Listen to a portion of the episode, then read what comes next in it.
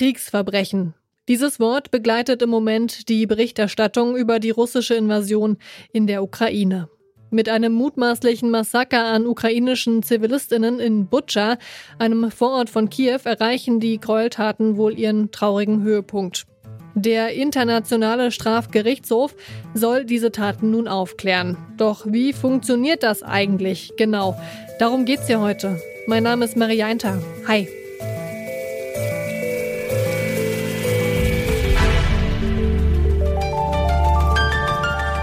Zurück zum Thema.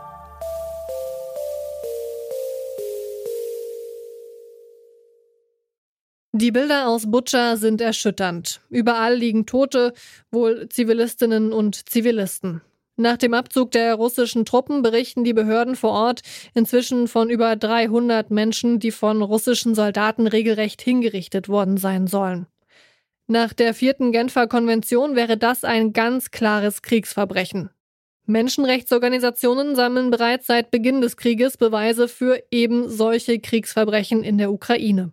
Diese Beweise landen dann beim Internationalen Strafgerichtshof in Den Haag und werden dort ausgewertet. Und dann kommt es, wenn die Beweise reichen, zum Prozess. Übrigens, umgangssprachlich spricht man hier vom UN Kriegsverbrechertribunal. Offiziell ist es aber keine Institution der UN. Verantwortlich ist der Internationale Gerichtshof, der sich an UN-Richtlinien hält. Aber zurück zur Beweisaufnahme. Wie genau sammeln Menschenrechtsorganisationen eigentlich Beweise für Kriegsverbrechen? Darüber habe ich mit Wolfgang Büttner geredet. Er ist Sprecher von Human Rights Watch und er hat mir erklärt, wie seine Kolleginnen in der Ukraine arbeiten. Also wir haben ähm, jetzt einen Bericht veröffentlicht, in dem wir Hinrichtungen in verschiedenen, an verschiedenen Orten in der Ukraine durch russische Soldaten dokumentieren. Wir haben auch ähm, eine Vergewaltigung ähm, dokumentiert. Ähm, die Grundlage unserer Arbeit äh, sieht so aus, dass wir immer mit Zeugen sprechen, die unmittelbar das Ereignis oder die Kriegsverbrechen ähm, gesehen haben und damit auch direkt dokumentieren können. Es ist sehr wichtig, dass wir unmittelbar mit den Betroffenen sprechen, ähm, damit wir einfach die Informationen auch verifizieren können und sicherstellen können, dass es hier keine Falschaussagen gibt. Unsere Kolleginnen ähm, sind deshalb immer auf der Suche ähm, nach denjenigen, die diese Verbrechen gesehen haben. Ähm, oftmals sind es Verwandte auch, ähm, sind oftmals auch ähm, äh, Söhne, Töchter, Mütter, ähm, die ihre Angehörigen verloren haben und die dann von diesen grausamen Taten berichten. Und wie wird, ja, wie wird das überprüft? Wie lassen sich denn diese Beweise verifizieren? Ich stelle mir das ziemlich schwierig vor. Ja, das ist richtig. Also wir brauchen eben immer ähm, äh, unmittelbar Betroffene, unmittelbar Beteiligte, ähm, die davon berichten können. Ähm, wir hatten beispielsweise auch bei dem Fall der Vergewaltigung ähm, einer Frau äh, im Osten der Ukraine äh, auch die Fotos äh, von ihren Verletzungen noch gesehen, die wir auch überprüfen könnten. Also ist sehr wichtig, dass wir hier wirklich verschiedene Belege und auch Beweise haben, um sicherzustellen, dass die Informationen auch äh, richtig sind.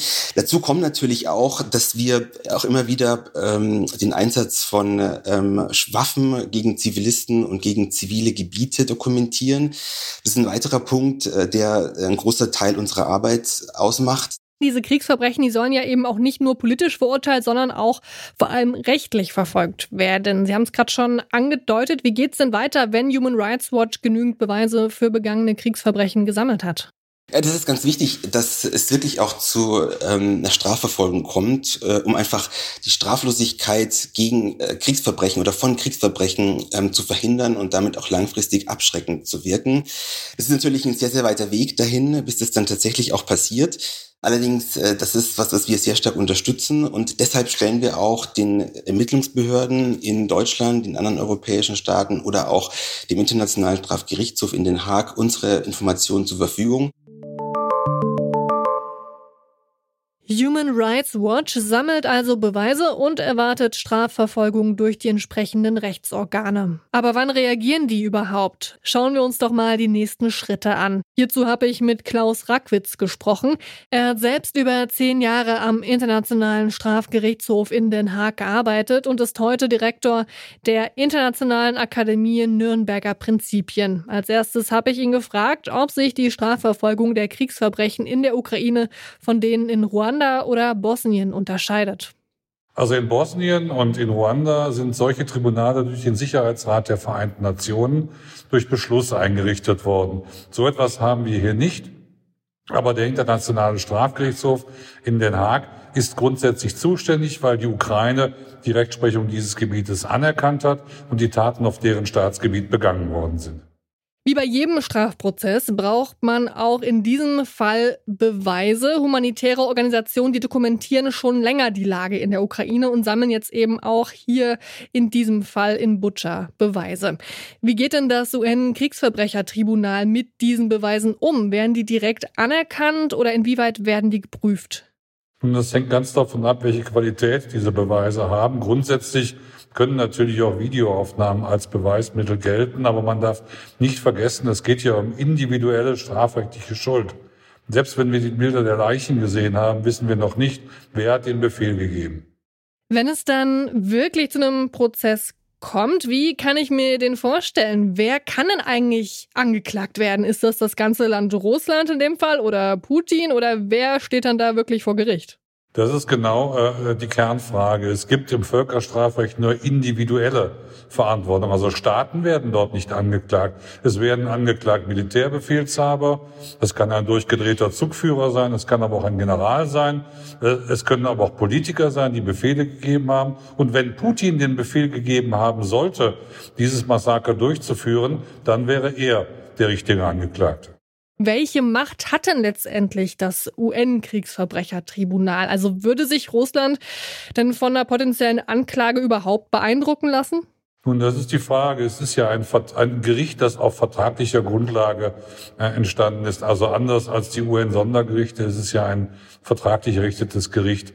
Und natürlich müsste Putin auch dann äh, erst einmal verhaftet werden, um vor dieses Gericht gestellt zu werden.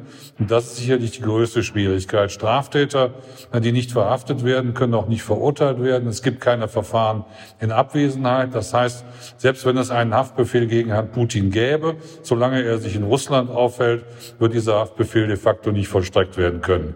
Okay, es ist also kompliziert, so wie immer. Welchen ja, Optimismus können Sie denn da an den Tag legen? Wie stellen Sie sich das vor? Also der Optimismus wird aus der Tatsache, dass wir in diesem Konflikt hier, in diesem Krieg zum ersten Mal schon seit den ersten Kriegstagen eigentlich strafrechtliche Ermittlungen durchführen. Der äh, Chefermittler des Internationalen Strafgerichtshofs hat bereits angekündigt, Ermittlungen durchzuführen. Es gibt gemeinsame Ermittlungsgruppen auf europäischer Ebene. Der Generalbundesanwalt hat Verfahren eingeleitet, um den Sachverhalt aufzuklären, um möglichst frühzeitig Zeugen zu vernehmen, Beweismittel sicherzustellen, Videos auszuwerten und nicht erst Jahre nachdem die Taten begangen worden sind. Das ist ein fundamentaler Unterschied, macht die Strafverfolgung in der Zukunft vielleicht einfacher. Die grausamen Fotos und Videos von zivilen Toten in Butscha haben die Welt erschüttert. Um zu belegen, dass es sich um ein Kriegsverbrechen durch russische Soldaten handelt, sammeln humanitäre Organisationen wie zum Beispiel Human Rights Watch schon seit Beginn des Angriffskrieges Beweise für diese Verbrechen. Das geht dann alles an den Internationalen Strafgerichtshof. Völkerstrafrechtsexperte Klaus Rackwitz betont allerdings, wie schwierig es ist, die Schuldigen festzustellen. Allerdings spricht auch etwas dafür, dass es dieses Mal zu einem Verfahren kommen könnte, weil die Situation jetzt schon beobachtet und untersucht wird und nicht erst mit jahrelangem Abstand, könnten die mutmaßlichen Kriegsverbrechen in der Ukraine wirklich aufgeklärt werden. Das war's von uns für heute. Die Redaktion dieser Folge hatten Rabea Schlotz, Anna Stöckbauer und Esther Stephan. Produziert wurde sie von Andreas Popella. Chef vom Dienst war Toni Mese und ich bin Marianta. Macht's gut. Tschüss. Zurück zum Thema vom Podcast Radio Detektor FM.